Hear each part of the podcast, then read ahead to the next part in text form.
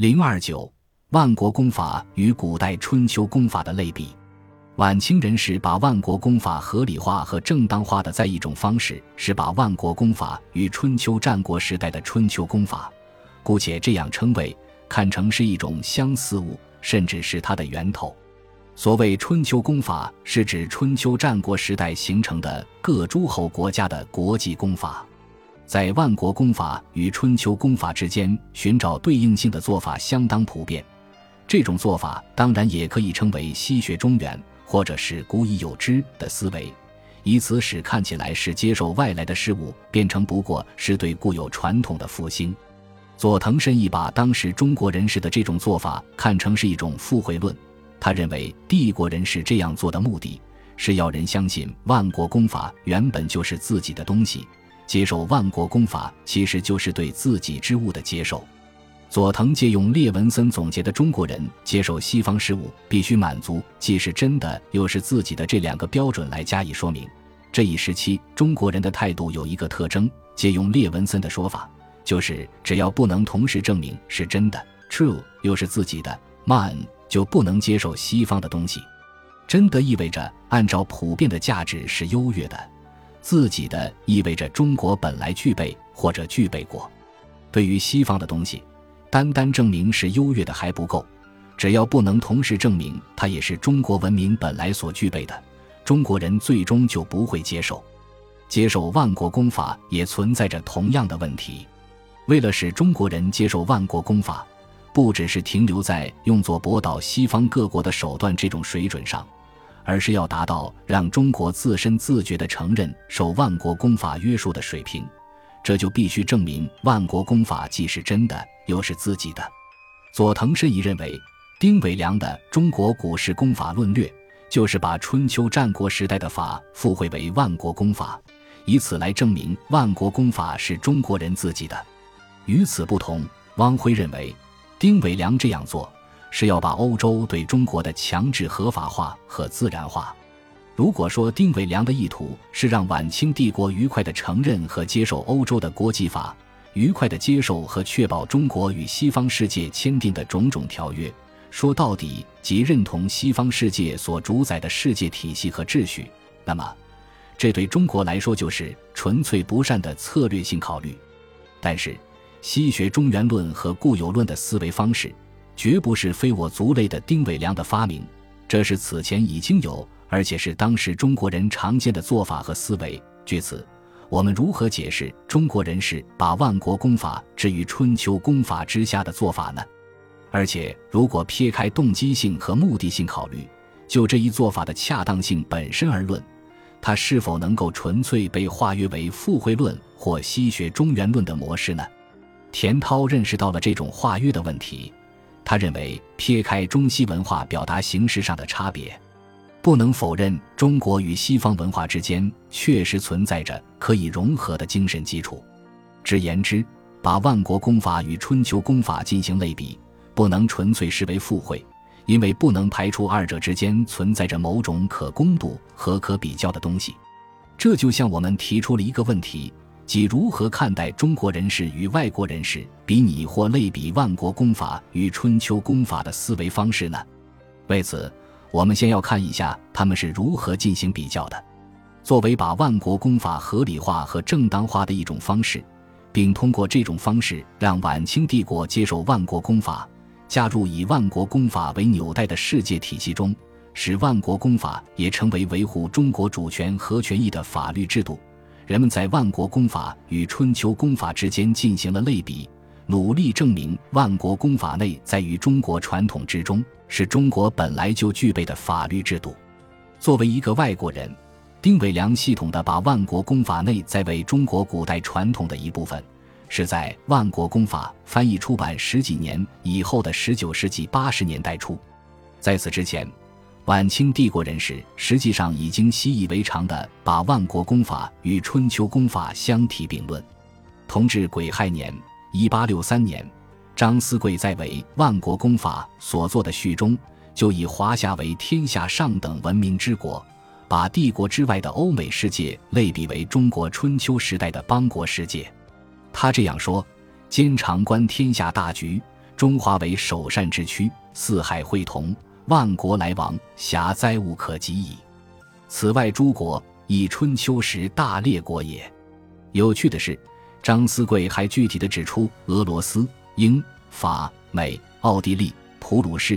土耳其和意大利等国，分别类似于春秋时代的秦、楚、晋、齐、鲁、魏、宋、和郑等诸侯国家。这里是对春秋诸侯国家与欧美国家进行的类比。但同时也有把欧美国家类比为战国诸侯国家或合称春秋战国诸侯国家的，泛泛而比的，如所谓“予以天下之大事观之，今日地球之上，乃一大战国也；所谓今海外诸夷，以春秋时之列国也，不特行事同，即风气亦相近焉。所谓大小相为，强弱相制，盟约相连，莫能相并。今日欧洲之形势。与昔日之中国相衡，其由春秋战国之间乎？所谓欧西诸国，大小相为，迭为熊掌，以春秋列国之势也。而二年以来，德、奥、义合纵，呃，法连横，则又将有大战国之机等等。可以看出，这都是把当时的欧美世界及其形势放在春秋战国时代之下加以理解，与张思贵的类比相同。何如章和向早新把春秋战国的诸侯国与欧美主要国家一一对应起来。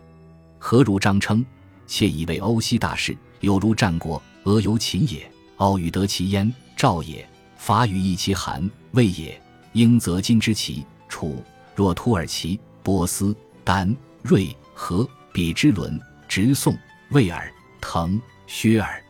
向早新也称：就天下大事而论。”为春秋时一大战国，德比之于燕，奥比之于楚，义比之于晋，法比之于齐，俄比之于秦，五方并治，约纵连横。在郭松涛看来，欧洲的国际体系、国际法及和平秩序虽有春秋战国之风，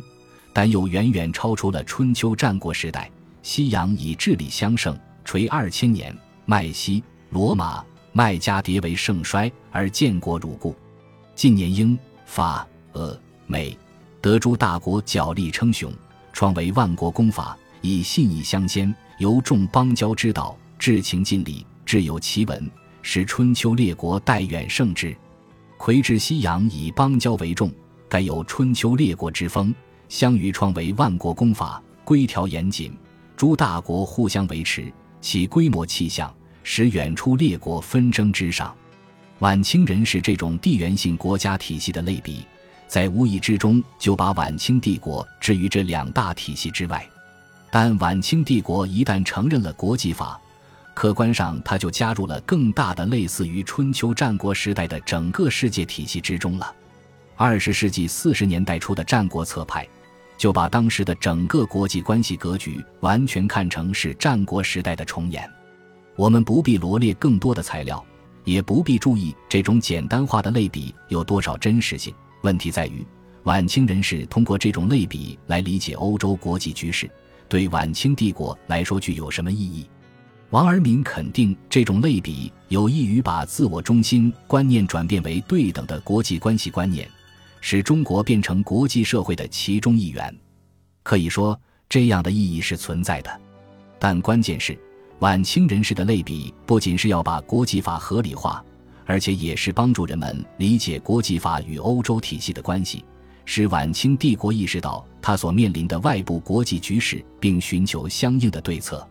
有别于上述侧重于地缘性和时事的类比，更重要的类比是从文化和精神上把欧洲体系及其国际法与春秋公法贯通起来。这里我们从丁伟良谈起。丁伟良实际上是希望中国能够接受万国公法，但问题在于，当时在心理和意识上，